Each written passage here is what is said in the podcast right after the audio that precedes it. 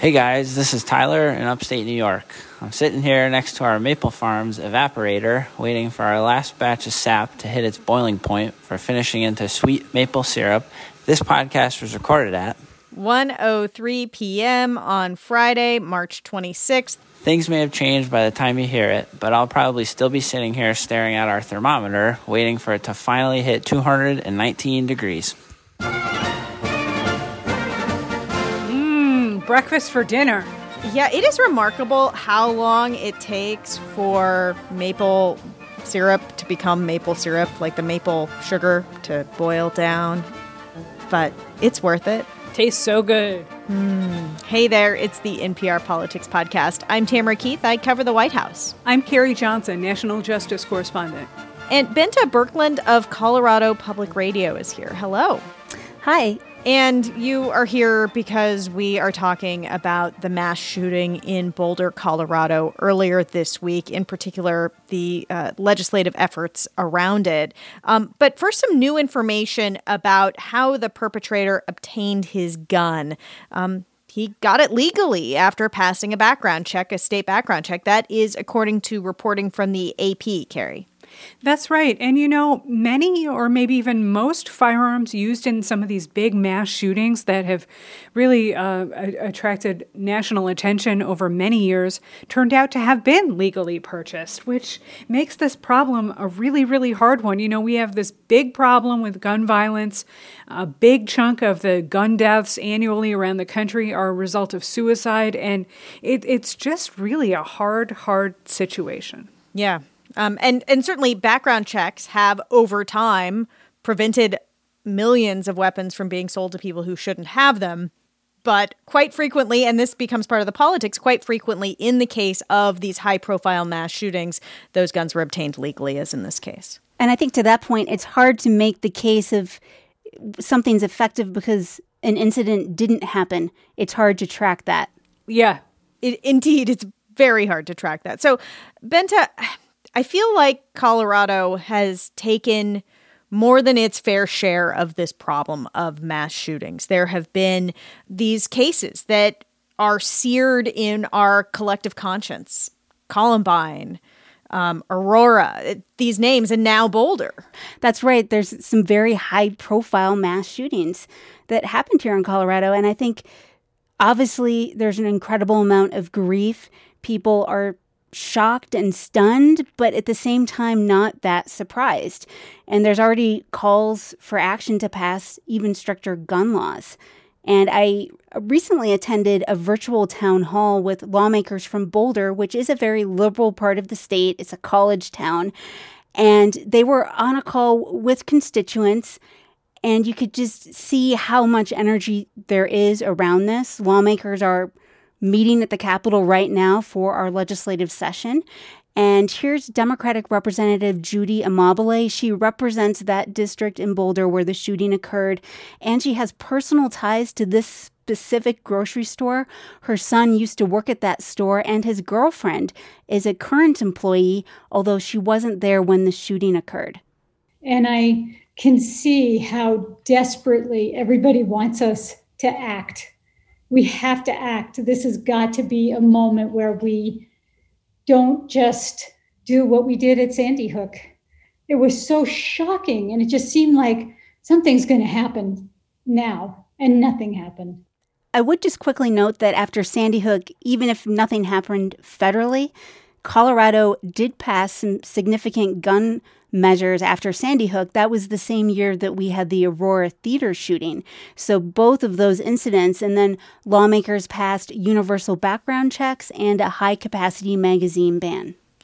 So, Bente, we're talking about state legislation. We're not talking about federal legislation, in in part because it doesn't seem like anything is going to happen. Um, as, as, we say, it, it didn't happen after Sandy Hook. I mean, it seems like there really is in the absence of federal action, and there has not been any substantial federal action on this issue since the 1990s, the early 1990s.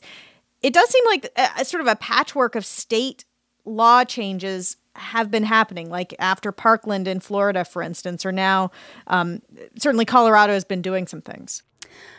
That's absolutely right. And the lawmakers I've talked to here say that that's why they feel like Colorado has to do something. They say it's not an ideal approach to have a patchwork of laws. Preliminary discussions are already underway for a ban on assault style weapons across Colorado. And there's been a lot of talk about this, but the city of Boulder had actually passed its own assault weapons ban back in 2018. And that was a response to the Parkland shooting in Florida. And earlier this month, a state judge struck that down because in Colorado, like some states, cities can't pass stricter gun laws than the state has. So that's why some lawmakers from Boulder are saying, look, we need a statewide ban. Uh, there's going to be a, a, lot of opposition to that, though, as well. And, and even some Democrats, it's going to be a tough vote in a state where gun ownership is you know, a lot of proud gun owners, a lot of people who feel like this violates the Second Amendment. And so I think the, the political debate is going to be very, very tough if we see a bill. And Carrie, inevitably, when there are Second Amendment questions, this could end up headed to the Supreme Court, uh, you know, to settle differences between states, for instance. I think we're going to see uh, a lot of this, Tam. Clarence Thomas, Justice Clarence Thomas, has been calling on the court to take up some Second Amendment cases. The court has been really reluctant ever since that Heller case uh, some years ago. And now we have a new member of the court, uh, Justice Amy Coney Barrett. Uh, Amy Coney Barrett is a strong proponent of Second Amendment rights. And in fact, one of her most important opinions um, at the lower court level was on Second Amendment rights. And she was arguing that some people convicted of crimes should uh, regain their, their right to, to own firearms. And the court is considering whether to hear a bunch of gun related arguments and cases. The most pressing uh, might be whether there is a right to carry outside your home. And the court has not opined on that yet, but we may we may be getting some some more arguments and some decisions out of a new Supreme Court. So that's what Carrie is watching for at the federal level. Bente, what are you watching for at the state level in Colorado right now? I think the biggest thing I'm, I'll be looking at is this statewide assault weapons ban. I'm fairly confident we're going to see a bill, and it could very likely you know move through the legislative process democrats do hold the majority in both chambers of the legislature our governor is a democrat so I think you know this is such a sweeping policy that was never discussed publicly until the Boulder shooting happened.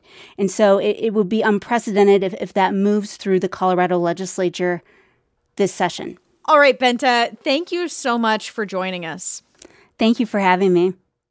That is Bente Birkeland of Colorado Public Radio. Carrie, I will talk to you in a few minutes for Can't Let It Go. We're going to take a quick break right now, and when we come back, we're going to talk about disinformation.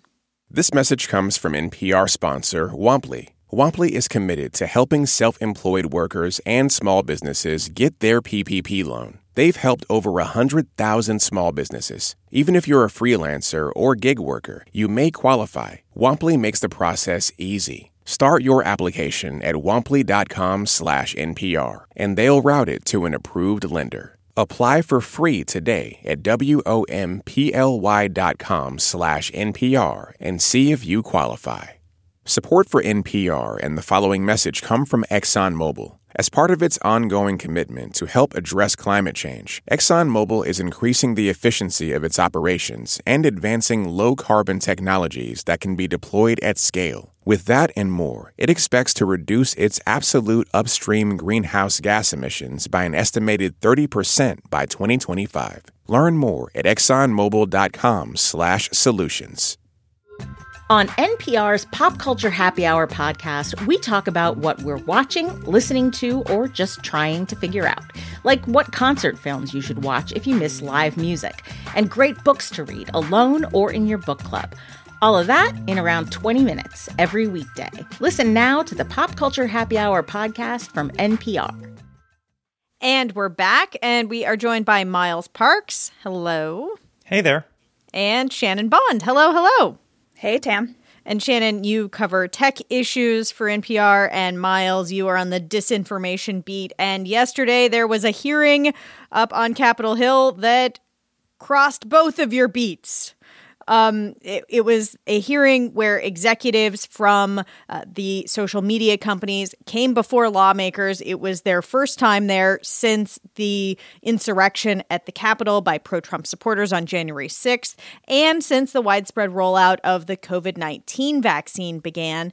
Um, so, who was up there and, and how were they received by lawmakers? So this was a hearing with the CEOs of Facebook, Twitter, and Google. Um, and these guys, you know, they've kind of become old pros at these kind of hearings. they've been appearing a lot on Capitol Hill, or at least virtually.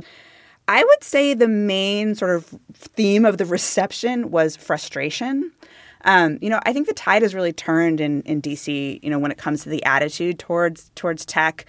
There is broad agreement. These companies, you know, they've gained a lot of power and influence, but I think lawmakers are feeling they just have not taken responsibility for the consequences of, of these platforms. I mean, I think January 6th is probably the, the prime example of this. You mean they didn't show up at the hearing and say, yep, our platforms were used to organize that? Cool, cool. Well, that was that was actually that was something that came up again and again, right? Like where they were basically being pushed to to, to talk about, you know, what kind of role they played, what kind of role their platforms played. I mean, we know. Look at all the, the, the charges that have been filed against many of the rioters. You know, they detail how you know these people, many of these people were planning and certainly documenting um, the events of the day on many of these platforms. You know, including Facebook, Twitter, and YouTube. Um, and so there was a lot of push for that. And the members were also, in many cases, were just, you know, they were not interested in sort of the typical tech CEO kind of evasive answer with a fair amount of nuance and it's complicated and I'll get back to you. Like they wanted yes or no answers and they were very frustrated they weren't getting them. Yeah, I mean, I think it's important to note that it was really clear yesterday that these lawmakers are closer than we've ever seen them before to regulating these companies. And to be able to justify that regulation, you know, lawmakers need to establish a problem. So they kept going back to this over and over again. You know, do you accept responsibility for what happened, for the violence that a lot of experts pin on misinformation over the last couple months uh, about election results, for instance. Uh, Mark Zuckerberg was asked that specifically by Mike Doyle, who's a Democrat from Pennsylvania. Here's what he said I think that the responsibility here lies with the people who took the actions to break the law and take and do the insurrection. And secondarily, also uh, the, the people who spread uh, that content. So it's not a whole lot of uh, yeah, this is Facebook's fault. Uh, there was a lot of kind of personal responsibility talk. I mean, the only one who would really actually came out and say said yes when sort of asked directly about this was Jack Dorsey at, twi- at Twitter, and even he said yes, but you can't pin this on the tech platforms alone. You know, there were other there were other factors involved. In terms of the partisan divide in this hearing, often it seems like these sorts of hearings divide along the lines of Democrats saying, you need to do more, and Republicans saying, you are silencing conservative speech.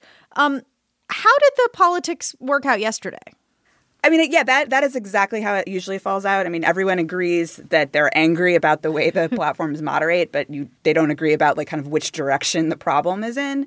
Um, and you know, uh, certainly on the Democratic side, we we heard about that. You know, the the complaints they don't do enough to get rid of misinformation, whether it was about election fraud, whether it was about you know COVID vaccines, um, things like hate speech, extremist content. Um, you know, the Republicans, we did hear some of those complaints uh, of of anti-conservative bias, um, but Republicans also found sort of a new. Uh, uh, line of argument against the companies. They many of the Republicans focused on the harms to kids, um, you know, mental health and well-being harms, you know, especially to teenagers, and mm. you know, zeroed in on some plans, for example, that Facebook has to to launch a, a version of Instagram for kids under 13, and that was a bit of a change. And I think that's you know potentially something that could see bipartisan support. I mean, who's going to be against um, saying we're protecting children by by cracking down on what these companies are allowed to do? That change might also be driven a little bit by politics too, because right when they start talking about moderation, Mark Zuckerberg was really clear that he wanted to pin some of the blame for January 6th specifically on former President Trump. And so you know, I think some of the Republican lawmakers were probably seeing this as a slippery road to go down, where they don't want to be talking about former President Trump's Twitter account uh, and you know whether the question of whether you know his account should have been locked earlier potentially. And so kind of avoiding the entire concept of moderation seemed to be a strategy yesterday.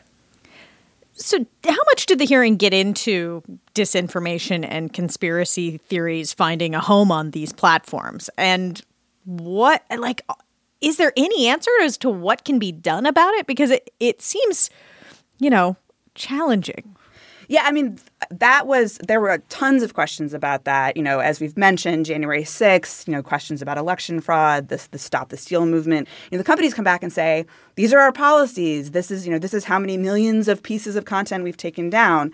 But many of the lawmakers came back with saying, well, you know, but what about your business model? What about the fact that, you know these are ad driven businesses these are ad supported businesses we know that you know ultimately they want to get people spending time on facebook on twitter on youtube uh, and one way to do that is to get keep people engaged with the content. We know that emotional and sometimes inflammatory content keeps people engaged. We've seen examples there. You know, it's been documented where Facebook has been recommending people, you know, to, to join, you know, militia groups, to join extremist groups. And so, you know, there was a lot of focus from the members about you know, not just what are you doing about this problem that has been created, but what is your role in, what is the role of the architecture of your platform in creating these problems in the first place? Well, on the tech leaders themselves too, kept going back to this idea that no, no, no, you keep saying that engagement is good for our business model, but in reality, it's actually really bad for us long term. People aren't going to want to use these platforms if they're hotbeds for misinformation or hate speech. But we're not seeing that actually play out in the real world. You know, when you actually look at polling data, these companies are less popular than they've ever been before. You know, only in a recent Pew poll, only 10% of Americans said that social media companies are basically making the country better. And at the same time, wow. we're using them more than ever. Uh, you know, the, the amount of time that Americans spent on social media and the internet in general in 2020 was the most ever in the history of the country. And so it, it, it kind of rings a little untrue when they say, well, no, this this all of this misinformation is really bad for our platforms. It doesn't there's not a clear correlation between people hating the platforms and people not using them. Miles, I want to talk about a story that you reported this week about disinformation. It obviously goes way beyond politics and elections and you were reporting on how misleading information about vaccines is, you know, going viral online. Yeah, I mean basically this story came from me having access to this company called Newswhip, which is a media intelligence firm, and they're tracking the most engaged with stories on social media every day. And so I'm kind of clicking through there, just looking at looking for trends basically on stories around vaccines.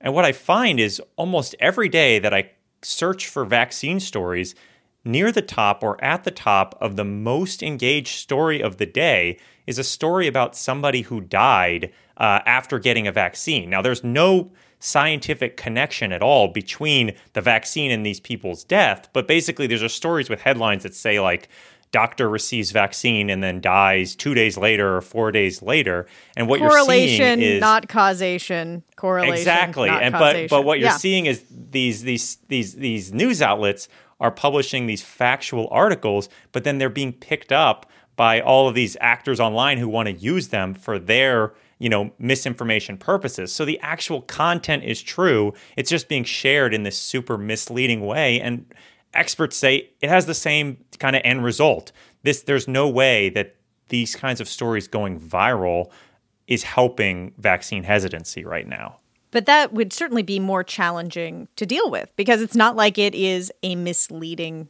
story. Yeah, I don't I mean that's there's no good answer really for how you solve that problem. It's not one expert told me it was basically we're not talking about disinformation anymore. We're talking about fallacies.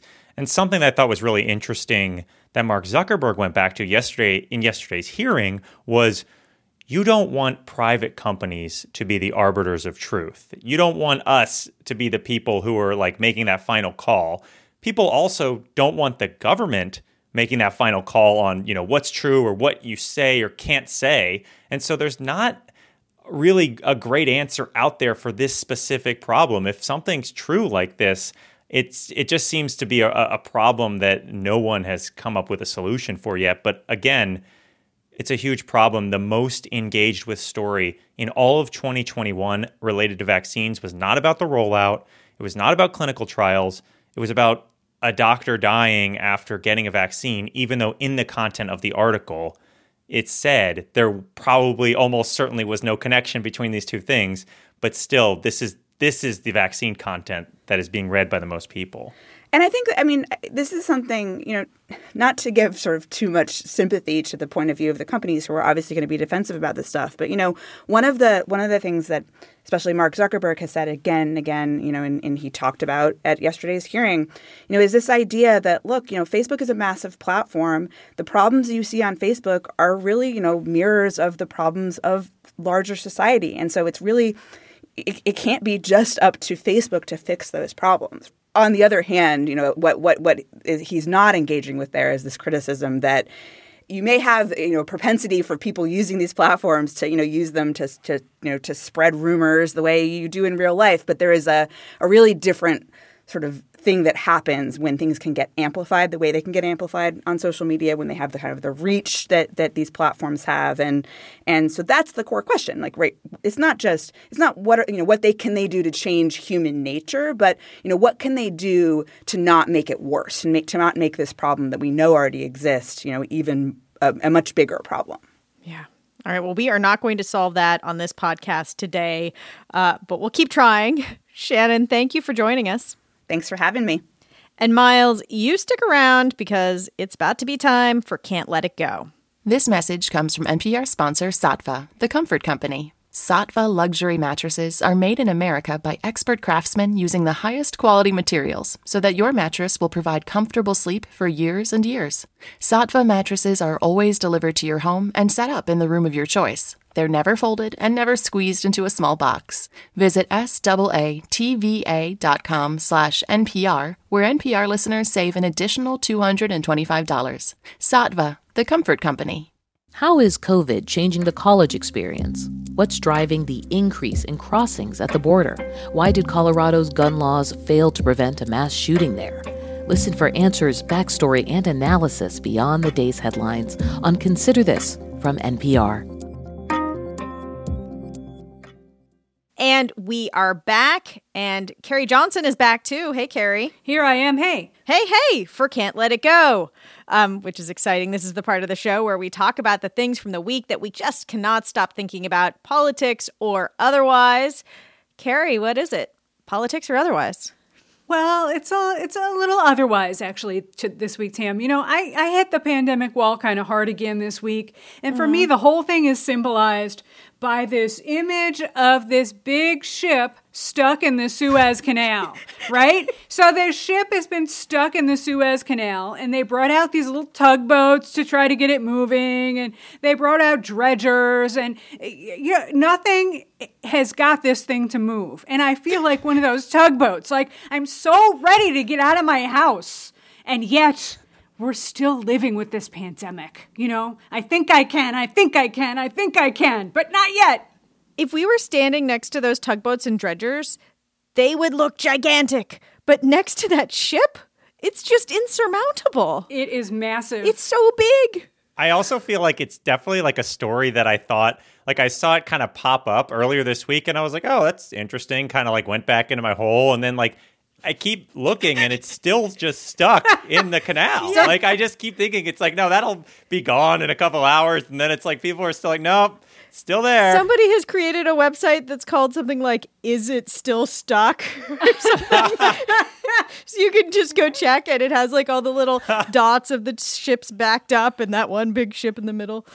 all right, I'm gonna go next. Um, mine is like also about sort of the pandemic. It's also about being sort of stuck, I think. Um, and it is also about a glorious reply all apocalypse. Uh, the Wall Street Journal has this article in their section known as the A head. It's like it is the it is the part of the Wall Street Journal that just consistently brings joy. And and this one brought me a lot of joy. It is from Katherine Bindley the headline is They Just Wanted Their Couches. An accidental reply all email storm followed.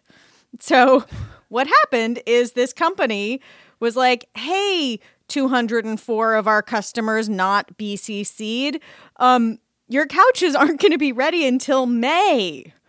And uh, and then like a, a, a reply all apocalypse began and those are always glorious. Were people just like so angry? Well, it started out with like, you know, can I get a refund on my shipping or, you know, whatever it is. But then, you know, and then the the inevitable, please remove me. Um but but then then out of nowhere, someone named Zoe mentioned she was single and looking for a Jewish man. That's oh my god, things Stop. got Oh really gosh. interesting. Stop it.